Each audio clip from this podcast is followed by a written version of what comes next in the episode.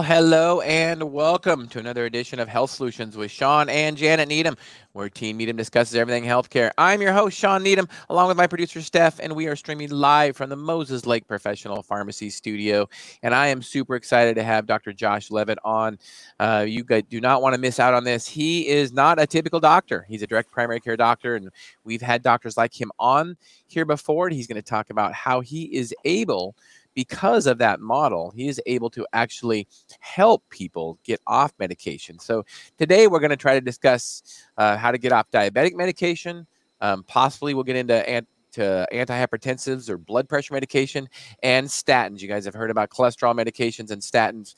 Um, Josh and I are right on the same page when it comes to that. And that's um, one of the areas where we became, have just become good friends when we started talking about that, because not all the time are people on the same page in healthcare when it comes to statins and cholesterol. So I'm super excited to have Josh on. You want to tune in for the rest of the episode so you can um, don't miss out on anything. And if you know of anybody that is a diabetic, or if you are a diabetic or pre-diabetes, you want to listen up, because Doctor Leavitt is going to talk you talk to you about how to get off your medications possibly. So that being said, this is, although I'm a pharmacist and I'm very passionate about this subject, and Doctor Leavitt is a doctor and he is very passionate about this subject, do not stop your diabetic medication without consulting your healthcare provider first, or any medication for that matter. So please feel free to reach out to me. Please feel feel free to, um, later on in the show, we're going to um, show you how to get into contact with Doctor Leavitt. So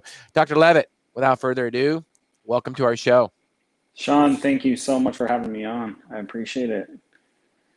So tell us a little bit about your model of direct primary care, why you went into direct primary care, and how it enables you to take care of patients um, better and um, with more, with more, add more time to their to their visits. Absolutely. So, uh, like many uh, family medicine doctors, such as myself, I began working for one of the big companies in my area, and was seeing a lot of patients per day, and felt a little strapped as far as the time that I could allow for each patient, and really felt like I wanted to give more time and I kind of couldn't because of, of time restraints and, and that sort of thing, and documentation, documentation uh, restraints, and found a better way. So I found out about direct primary care in twenty seventeen, put in my notice to my big company here, and did another six-month stint with them just as a courtesy for those patients that I had seen for half a decade, and then transitioned over to my clinic, which is called Nampa Direct Care here in Nampa, Idaho, near Boise. So, um, and as part of that model, we, I know that you've had other direct primary care doctors on the show, and many of the people who are watching probably know that concept pretty well, but for those of you who mm-hmm. don't,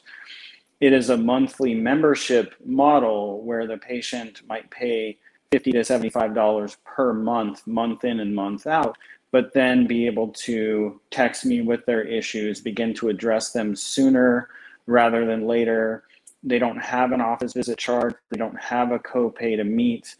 Uh, I don't have to meet the insurance's demands of dotting certain I's and crossing certain T's that don't necessarily mean better care for the patient. Um, and so I was able to get out of the, you know, meaningful use sort of documentation program and pleasing, you know, Blue Cross or Medicare, whomever it was, and actually begin, in my opinion, to spend more time with the patients and begin to address a lot of the issues that had to go by the wayside by not having enough time.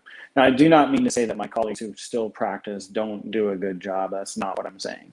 But a little more time does go a long way for some very complicated patients. And so I began this business and this clinic to help those patients and, and actually to have a better quality of life myself as a physician. So I am able to spend now an hour with each of my new patients, whereas before I was lucky if it was fifteen to twenty minutes, and certainly had to spend most of my time in the chart, even in those circumstances, with twenty minutes. So um, being able to spend that initial hour with the person really helps us get to establish a good rapport together.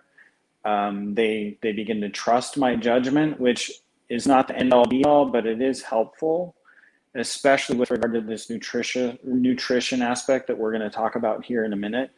Um, building that rapport with your patient and having the patient trust you, and you actually trust the patient as well, goes a long ways. Um, so now, rather than feeling like every patient who's not succeeding must be non-compliant with their regimen, their medicine, or whatever it is, um, I feel like I know the people better and whether they're telling me the truth or not. Okay, that doesn't mean it's still not a struggle in many people to follow good nutrition and to avoid problematic nutrition, um, but it's it's um, I feel like it's a better circumstance. It sets it sets us up for success rather than failure.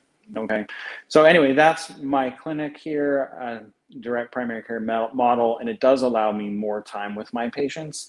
And during those longer visits or the texting and phone call interactions that we have on a frequent basis, that allows us to really get to the bottom of, of some issues here. So, you know, with that, I think we could go into the nutrition, because now you know why I can spend a little more time. I rarely refer to um, a nutritionist or a diabetic educator, and we'll get to why that, some of why that is, but I do have a few here locally that I will refer to, uh, given, you know, not succeeding with my patient and needing even more time with them, which I don't have unlimited time. So um, I'm willing to spend a lot, but if we're just not getting anywhere, I'm happy to get specialty involved as well, especially the right specialist. specialist. So, and, and don't you have a little bit of a health journey, health story yourself?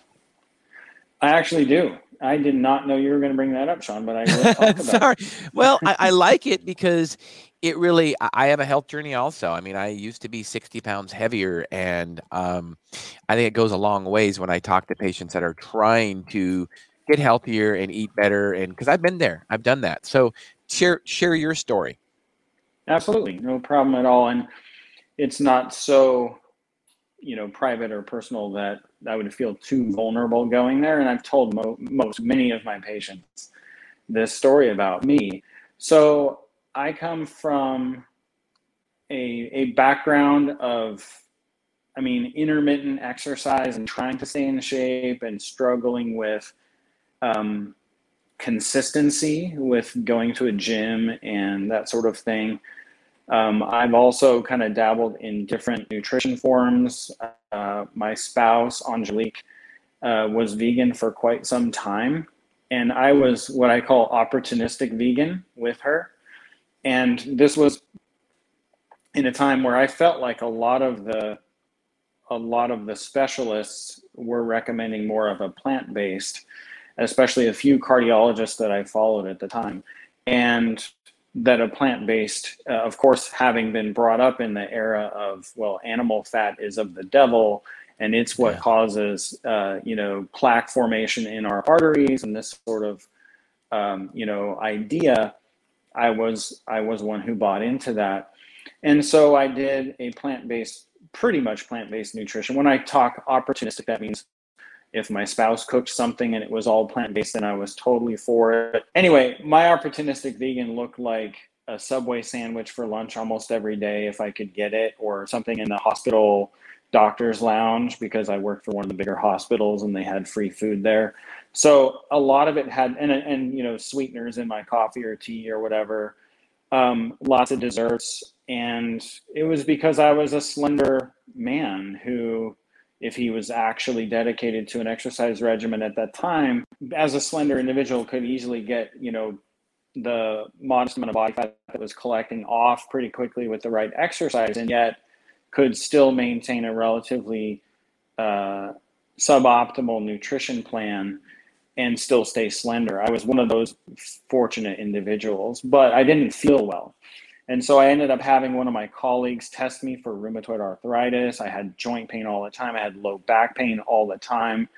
I had, I was uh, burning the candle on both ends, charting at three, four o'clock in the morning, um, staying up till I was, you know, till all hours of the night sometimes as well, because I was not um, a super proficient, like, novel writer in clinic. I like to spend time with those patients and do less documentation while I was with them.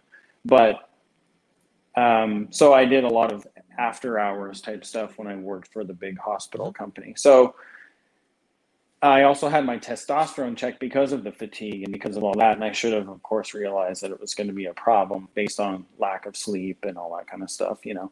But I had that checked. I was hypogonadal, um, or at least potentially hypercortisolemic and all of that. And I didn't actually check my cortisol at that time. But I did go on injectable testosterone for a while, and I didn't feel much differently. And there's multiple reasons for that as well, which we're not going into today. But I figured out eventually that I needed to change my nutrition plan. And the way that came about was actually managing my type two diabetics differently, because by God, I could not get them to improve their A one Cs almost no matter what they did, okay? And we were putting more meds and more meds and more meds, and we can go down the list of what we did up until we ended up on long-acting and short-acting insulin in these type two diabetics. And I want to go into that and why that's probably not the best idea. But I never really saw a lot of results. And of course, when you when you don't have time to listen, you chalk it up to non-compliance. So you add another med, right? Well, they must not be doing anything right with their nutrition plan, so we'll just put another medicine on board. And then, if heaven forbid, if they ever did something right, they would totally go hypoglycemic and, you know, pass out forever. Yeah, right. So um, anyway, I it was um, it was actually a TED talk that I heard that was going over, we may have to go into separate diabetic management for every single patient, because, and I'm so sorry, but I forget the gentleman's name, but he was doing research on the, you know, putting a C G M, a continuous glucose monitor, mm-hmm. on, on, you know, twenty or forty people, his study was, and he could show a different glycemic load on exactly the same amount of the same food for different people. So what that did for me was made me say, this is not good. My job is going to get so much harder if I have to fine tune everybody's diabetic medications based on their C G M. And that sounds like a cop out, but it, it didn't make sense to me. And I thought, there has to be something better.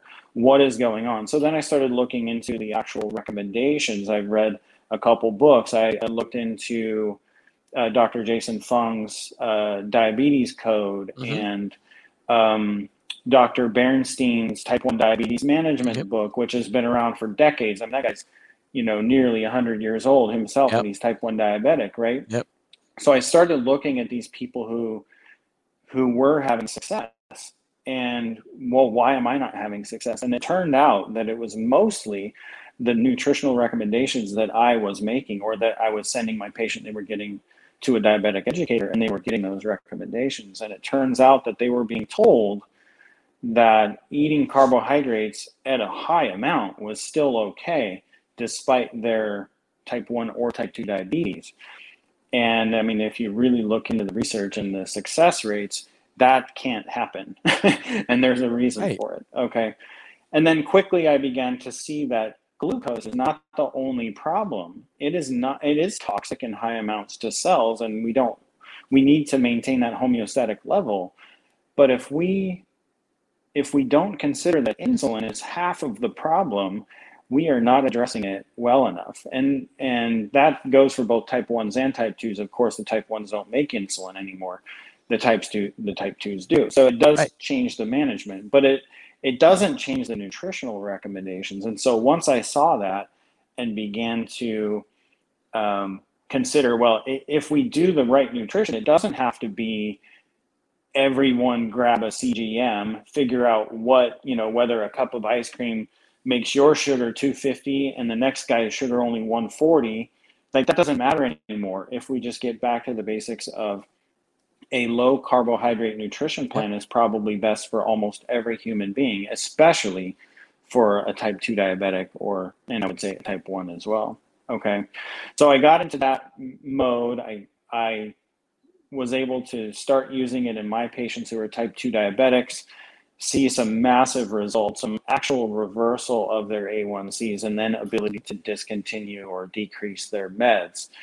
And then also at the same time, I was doing a self-experiment of would doing this sort of a nutrition plan for me as a non-diabetic, not even pre-diabetic, slender individual, would that be a good idea as well? And it turns out that most of my aches, pains, and, and issues went away as well, including, and believe it or not, people who are watching, my testosterone went from two sixty to eight eighty, and it was not overnight. It took a good three years to do that. But I had stopped the injections ages ago. And for me, the, the nutrition plan has been three and a half years.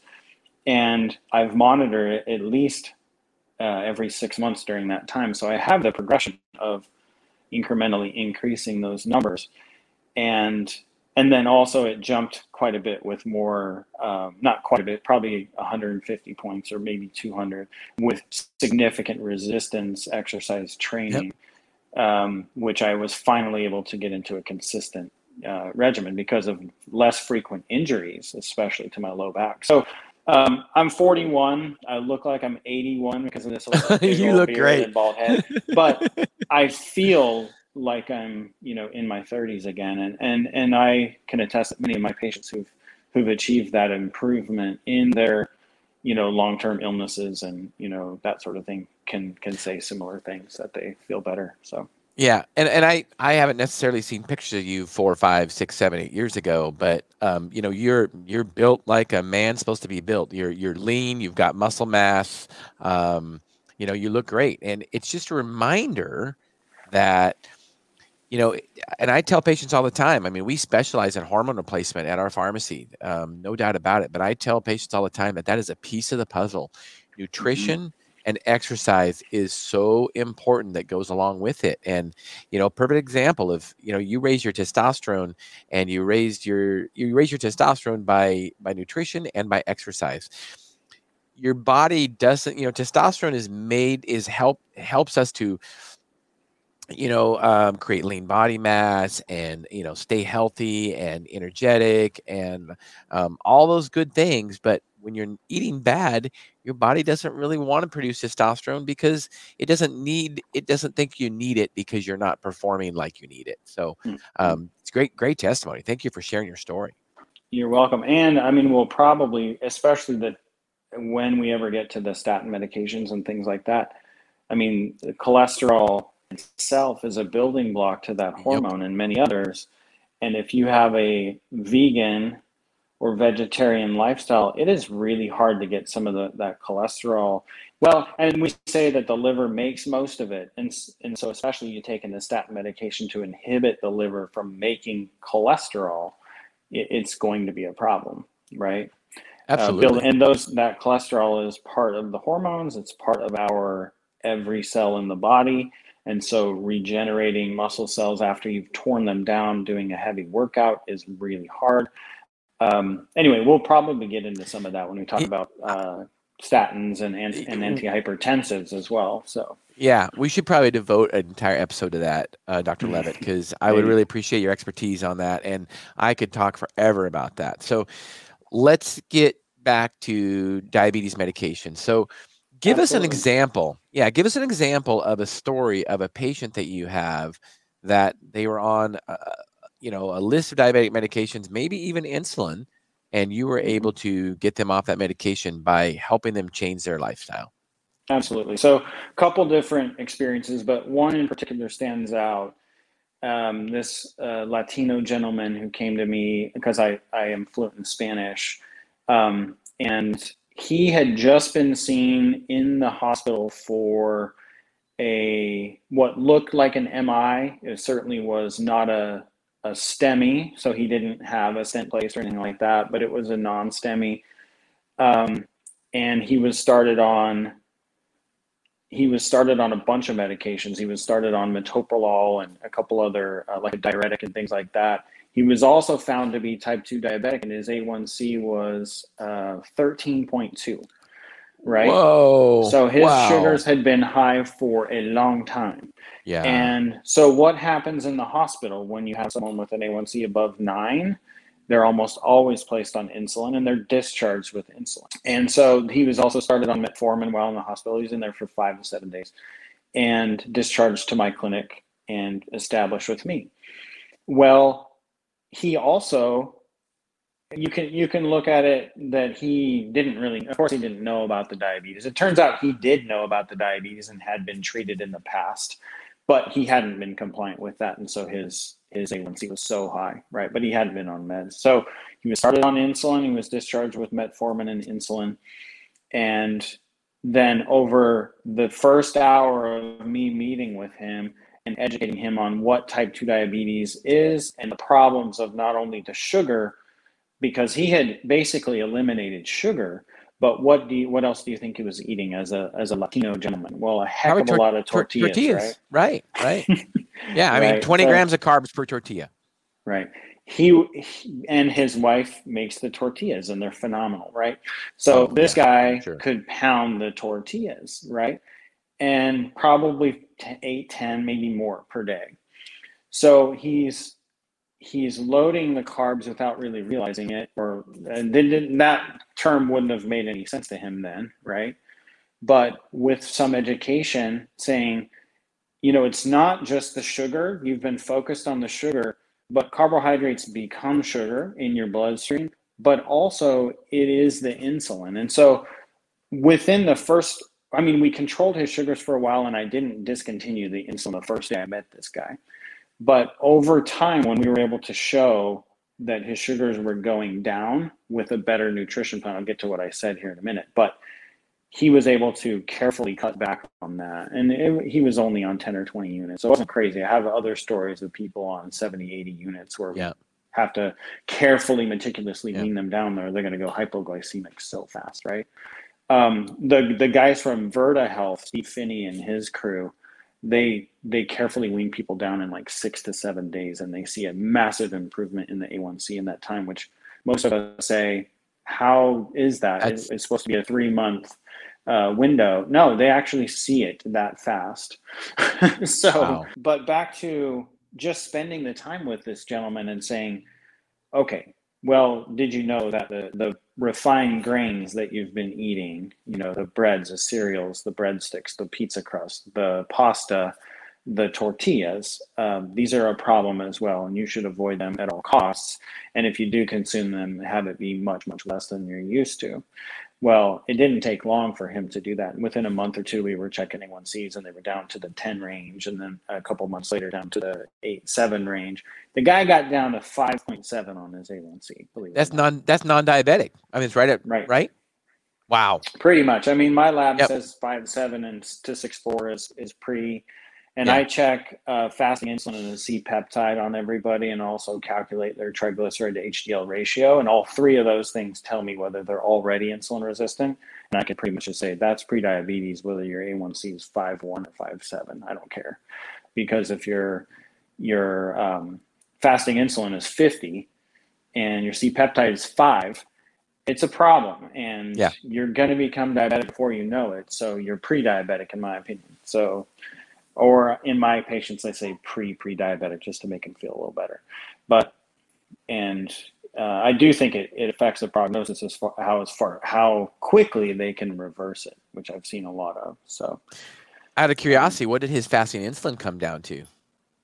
Ooh, I don't have it right off the top of my head. But of course, when he was on the insulin, I made that mistake one time of checking it. Like yeah, that was a dumb idea. Sky, was it sky high? Yeah, yeah, Aladdin, yeah. Of course, you know. right, oh, I'm, right. not, I'm thinking his C-peptide. No, that's not right. Oh. It, his fasting insulin, when I first time I checked, it was probably thirty-three to forty or something. Yeah, like when that. It's on insulin. And yeah, and honestly, I've done a lot of those over the last three years, and they don't always correlate, like patient to patient. They really don't. And and you know, uh, so one guy has it at fifty. And his A one C, if they're already diabetic and they're not on insulin, his A one C might still be, you know, six point four. Whereas someone else who's who's uh, fasting insulin is thirty might have an A one C of, of twelve or ten or something like that. So I wish they correlated a little better. What I do is I look at everything in a broad picture and say, does this look like severe insulin resistance or not? And kind of and, move on from there. And- And that's what's good about you being in a D P C um, environment like you are. So you can look at labs, they're not just black and white. You can look at the entire picture of the patient and say, oh, yeah, um, I see what's going on here, and and here's what we need to do. Instead of looking at it and say, oh, yeah, you're insulin resistant because your insulin's a little high, or, you know, your your glucose, your A one C is a little bit high, so that means you're diabetic. Well, not necessarily, not all the time. So labs are a tool to go along with the entire picture, to go along with the symptoms yeah. and the history and the entire body of the patient. So that's where you kind of have ahead of the game um, in a traditional, pra- in a non-traditional practice in D P C, is that you can spend the time with the patient and go over all those labs and order the appropriate labs and interpret them appropriately. Correct? Yeah, absolutely. And I'm I'm willing to spend that time. And, and most of what you're doing there, though, I mean, most, uh, I'm speaking for those of you physicians, but anyone really who's interested in how this works, um, you know, you, you get a, uh, mid-belly circumference. So you, you, you measure at the umbilicus or whatever and see how large that is.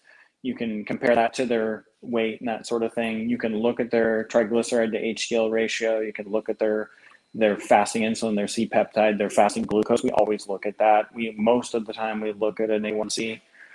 Um, and you get a good feel for how insulin resistant this person is, or, or if they're pre-diabetic or type two diabetic. Of course, looking at the A one C is the gold standard. You can judge whether the, the full-on type two diabetes is terrible or not. But yeah, that whole picture, and those are those are most of what I use. And um, I find it pretty darn helpful, but just in convincing the patient, look, you have some evidence here that you need to change your nutrition. Right. And then I'll also say, so given that evidence, though, my experience is that if you do that, you can probably reverse this without needing a lot of medicine. And then um, I, I don't start a lot of anti-diabetic medications. I do like metformin and a few others, and we'll go into that right now. Um, there are some that I will not prescribe for, for various reasons, and I try not to prescribe a few others, but I will if, if the person has major, major issues with their blood sugars, right? So do you want me to go into those meds that please I like do. or don't like? Yeah, please, no, please do. Uh, okay. Let's start with metformin. Okay. So metformin is tried and true. It's safe for almost everybody unless you have pretty significant kidney failure. And then it's, of course, not used. I think it's a G F R of less than thirty. Um, and I like metformin because it increases insulin sensitivity. It does not tell the pancreas to make more insulin. It it doesn't trigger a worsening of the hyperinsulinemia. Okay, of course, it's not used in type one diabetes. Let's just focus on type two for now.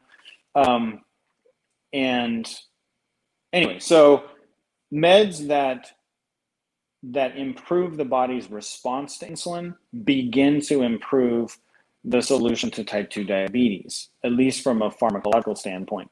The best solution is to get rid of the damn sugar and carbs, right, people? Right. So well, that's the one best thing. Way, if, if, if you'll just let me go for just a minute on that. Absolutely. I, I, I can derail because I'm I'm I'm really passionate about this. I'm sorry, Sean. Yeah, and well, no, no, you don't have to apologize at all. But I have to. I say it over and over again.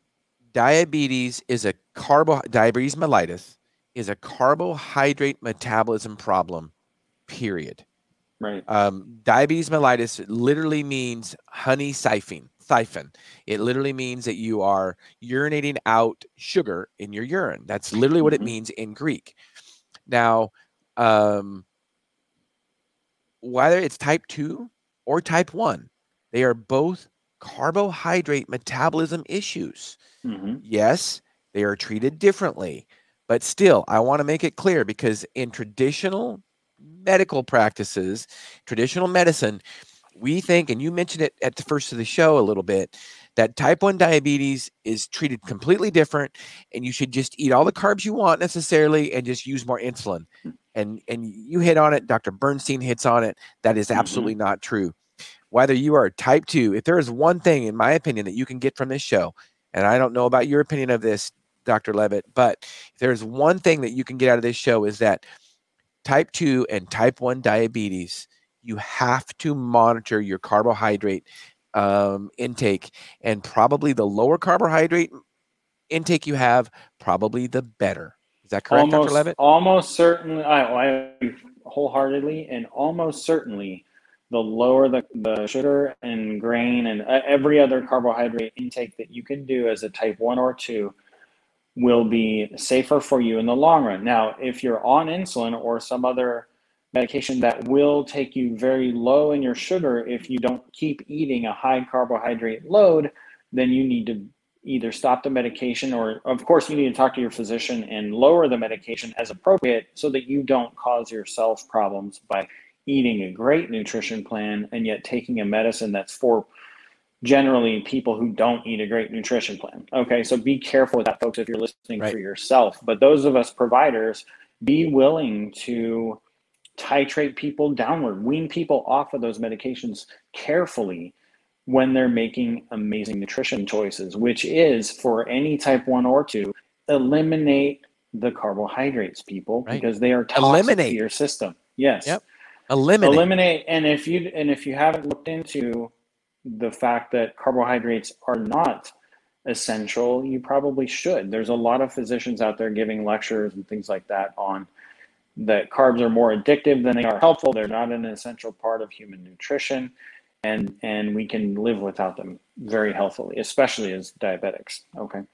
So, and Doctor Bernstein's book goes into that. He he definitely allows for some. He doesn't tell everyone to eliminate them entirely.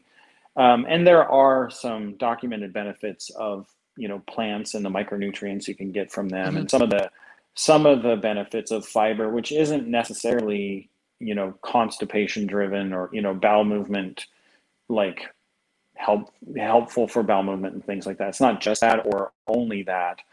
But um, anyway, so yes, carbohydrate um, processing or a uh, metabolism issue, totally on board with that. And the lowest carb nutrition plan for a diabetic, or really, I think any human, just so we don't become diabetic, is the smartest thing.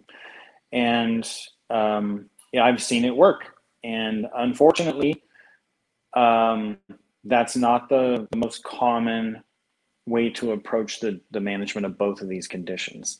And that's kind of uh, where I see our conversation helping uh, providers and other people to, to maybe change that. Uh, or c- at least consider looking into it. Okay. So. Absolutely. Uh, thank you for all that. Um, you're an inspiration when it comes to this. It's, it's, I, I love you. seeing, yes, I love seeing doctors that actually, um, you know, go to the root of the problem. I mean, let's fix the problem. In general, diabetes is a, not necessarily type one, but type two, it's a, it's a nutrition issue. You know, nutrition and possibly lack of exercise, but nutrition is the most important. So mm-hmm. let's fix the problem. Let's just don't treat the symptom of high glucose with another medication, right? Right. Yeah. And real quick, before we get to the other meds for type two, um, type one, if if you are a provider or if you're if you have a family member who who is type one or you're type one yourself, really go back and look at what those recommendations have been as far as the, the glycemic or the, the glucose recommendations from from your uh, diabetic educator or your physician, and and question whether, you know, it needs to be as high as it is. The last one that I looked at came across my desk maybe two, three weeks ago, forty-five grams of carbohydrates per meal for my type one. Per meal. Per meal. Per meal. I kid you not, per meal. And it blew me away. And, and for, thought, for an, and, an, an an adult patient? No, this is a teenager. Okay. And active? Was he super active? He or Pretty she? active, but, but yeah. honestly, does that matter, Shawn? Well, I get it. it right. No, it doesn't actually. I mean, if the person right. if the person were to wean down on their insulin so they're not going to overdose on insulin and not wake up, right? If they were to wean down on it, yes, they may require a little extra insulin, but they're going to know about it. Because if they're taking their, like Doctor Bernstein gets people down to, their three units of N P H, you know, twice daily or something like yep. that. Um, by the way, have you ever heard of that in type one these days? No, you haven't. There's no way, right? Right. Well, I will so, say this. I will say this. I have a twin brother with a son. He's twenty-one now, and he's type one diabetic, and he uses ten to twelve insulin units of insulin a day. Nice. I and, love and it. And he right? followed he followed Doctor Bernstein's book. That's how I learned about him, was from my twin brother, Shane. Well, so yeah. let's move on. We've talked about insulin yeah. a little bit. We've talked about metformin. Let's talk about some of the other medications that you prescribe for type two diabetes as we wrap this for show type up. Type two. Okay. No problem at all. So the by by and large, what I use has to deal with improving the insulin sensitivity and trying to reduce the amount of insulin that's in the system in a type two diabetic. Because just like we've alluded to before, the higher the fasting insulin, the higher the the level of insulin in the body is a problem. It's half of the problem in diabetes, and it's the half of the problem that's usually forgotten.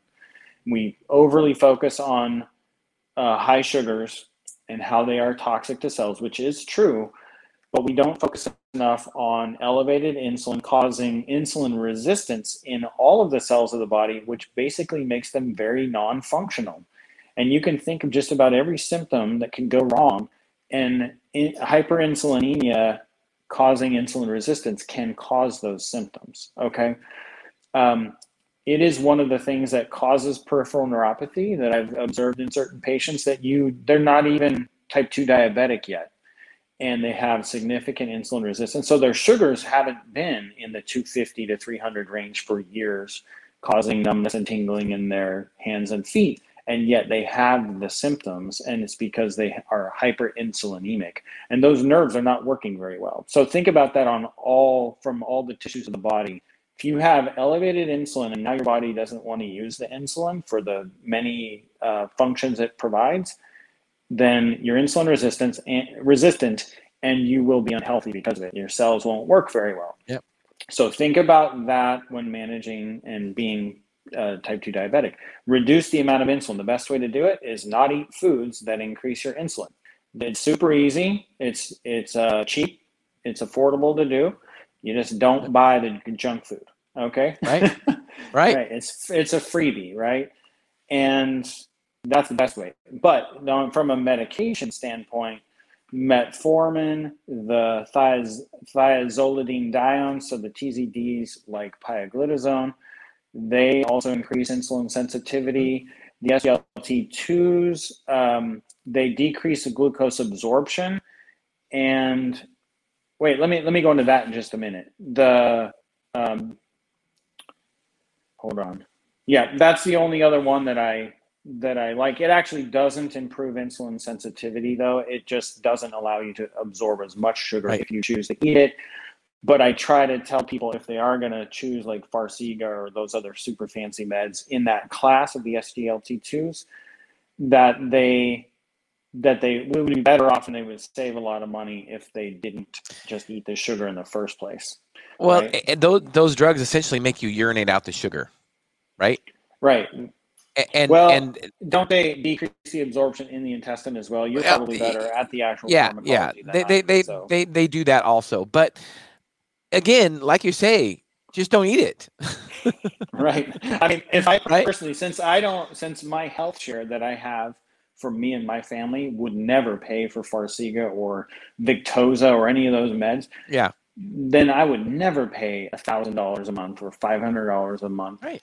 When I could just buy, you know, a bunch of ribeye steaks instead. I would totally love that, right? So, right, right. And they don't have any sugar in them, so I would be just fine eating that and only that. That's right. Instead of taking Farxiga and eating a bunch of Snickers bars, Pop-Tarts, and ramen. Okay, people, like it's it, it's a thing, and so that's that's why we don't want to eat those foods that would just make us need to take a medicine like that. The same goes for meds that I will not prescribe, not only because of high cost, but even affordable insulins and things like that. Like you want to do as little as possible. Let's get to the meds and then the insulin. But things like the G L P ones, um, Victoza, Trulicity, those sort of things, they increase insulin secretion. And they're really expensive medications, really expensive. Uh, affordable pill medications that are also, in my opinion, not great for type two diabetic management are the sulfonylurea medications. They also increase insulin secretion. They're insulin secretagogues. That's what they do. Yeah. And they're also very prone to cause um, hypoglycemic events. And what, what happens is the person forgets to eat the carbs and then they go low because they have a whole bunch more insulin than they usually do. Even though they're always pretty high in insulin, still, just like when you inject insulin, right, the more insulin you get, the lower your sugars will go. But the problem is insulin is still part of the bad problem. It's not just the sugar that's the problem, people. Okay, and then insulin itself, um, when I prescribe it, I try to do inexpensive forms. Of course, some people's insurance will cover it, but I don't agree with just willy-nilly prescribing and having the insurance pay for it, because then all of us end up paying higher premiums for our insurance, right, and things like that. So that's a topic for another day that Sean and I definitely share opinions or share, you know, our thoughts on quite a bit. Um, but I, I prescribe N P H when I do. I may do a, a low dose long acting, but I can't really find affordable options a lot of times. So I'll do, you know, Humalog and Novolog as well. Um, but to try to keep the costs under a hundred bucks a month, you know, the the best thing for the patient is to just not eat the carbohydrates and then not eat as much insulin. So it all goes oh, yeah. back to that nutrition plan. You know, it does. I mean, we, we, we talk about all the time, Doctor Leavitt, about how expensive diabetes is and how the government needs to get involved with expensive, which making insulin expen- uh, less expensive and making it affordable. And the reality of it is, I mean, you just said it. If you eat right, you don't need insulin. Now, I get it with type two diabetic, with type one diabetic, it's a little bit different, but we just talked about a type two diabetic, a type one diabetic that can treat their diabetes for ten unit with ten units a day. So right. you don't need one hundred units. So that's going to save you tenfold in money. And mm-hmm. like you said with the N P H, when you prescribe N P H and regular insulin, which has been around since nineteen eighty-three, you can get them for twenty-five dollars a vial at Walmart. So at ten units a day, one thousand units in one vial, that's a one hundred day supply for twenty-five dollars if you're using ten units of insulin a day. Diabetes does not have to be expensive to treat if you have proper nutrition and are prescribed the correct insulin, correct? Absolutely. I agree. I agree. And then um, even with, I mean, I, I guess we already said it, but even with our type ones, as long as you're careful to not be taking too much, you know, you're you're just avoiding, you're doing the same exact nutrition plan as your grandparents are doing for their type two, but you've got your type one, right?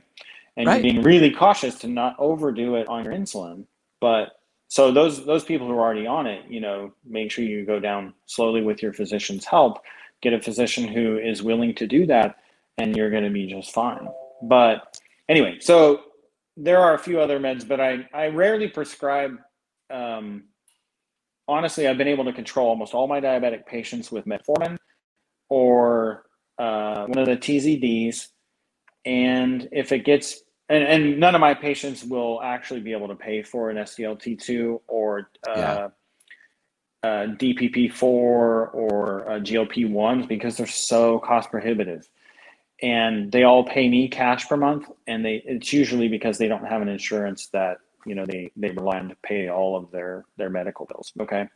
So, and then I do have patients on insulin. I'm not against it, but I, I have to educate. I don't feel good about myself if I don't educate excessively every time we talk about their diabetic management. Like, what are you eating? Please send over the last two weeks of what you what your log is. I have them keep track, not always, but for a few week period, send it my way. I look at their the what they wrote down. I'll even look at the labels of certain foods that they say, well, what do you think of this, doc? You know, and so they'll send over the ingredients, or a lot of times they send over the carb thing, and I still have to have them resend a picture of the actual ingredients. And can be helpful. And I offer, you know, my thoughts on those things. And usually if it's a processed, you know, packaged food, there's a problem there somewhere. Right. Not always, but not always. Um, anyway, and, and folks, so I've seen a lot of results with this. Okay. These people, just by changing the amount of sugar and grain that they're putting in their bodies, they are making improvements in their diabetes. And I have been able to de-prescribe a lot of these medications, particularly insulin. Uh, in the rare case where someone is on one of those really expensive diabetic medications um, that I don't agree with because it increases insulin, then I'll de- I'll discontinue those as well and maybe start that that um, T Z D pill or, you know, the um, I, I can't even think of a case where I started an S G L T two rather than discontinued. But um, anyway, any med that increases insulin sensitivity, And any diet plan that decreases insulin production is the right way to manage type two diabetes. And really type one, but of course, you're not going to do the other pills that are not, you right. know, in a pancreas that doesn't produce insulin anyways. So, but anyway. I mean, you, you, you said it, those, a lot of those expensive medications just aren't necessary. I mean, if you have a doctor like yourself that is um, teaching people how to eat properly and uh, monitoring that, you don't need expensive medications to treat diabetes. Right.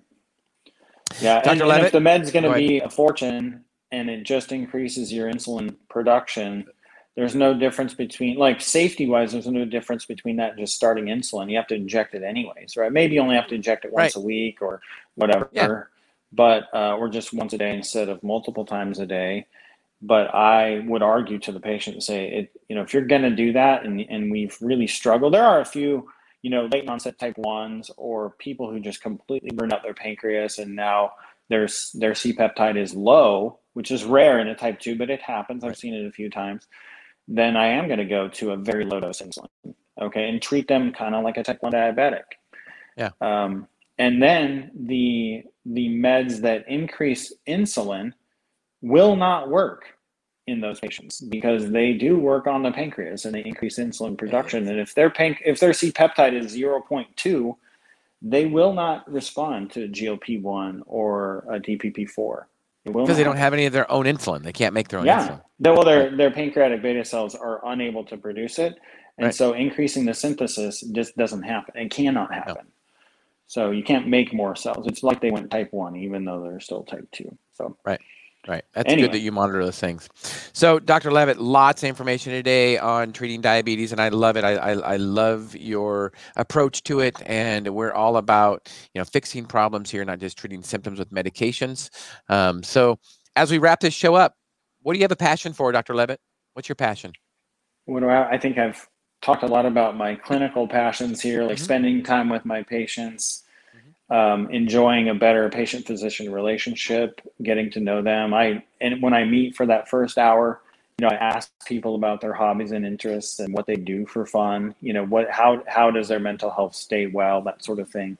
And then for me, uh, I'll sometimes I'll share mine if they're, you know, similar to those patients, so they can kind of see um, that I'm a normal person as well with hobbies and interests. And I love to spend time in my shop. I have some woodworking equipment in there. I'm pretty amateur, but if you came to the clinic, and you actually have, Sean, but um, you you would see some countertops and things that I've made in my woodworking shop that are here in the clinic. Uh, what else? I, I do a little disc golf. I do a little bowling. I, I, I love sports that require accuracy and precision.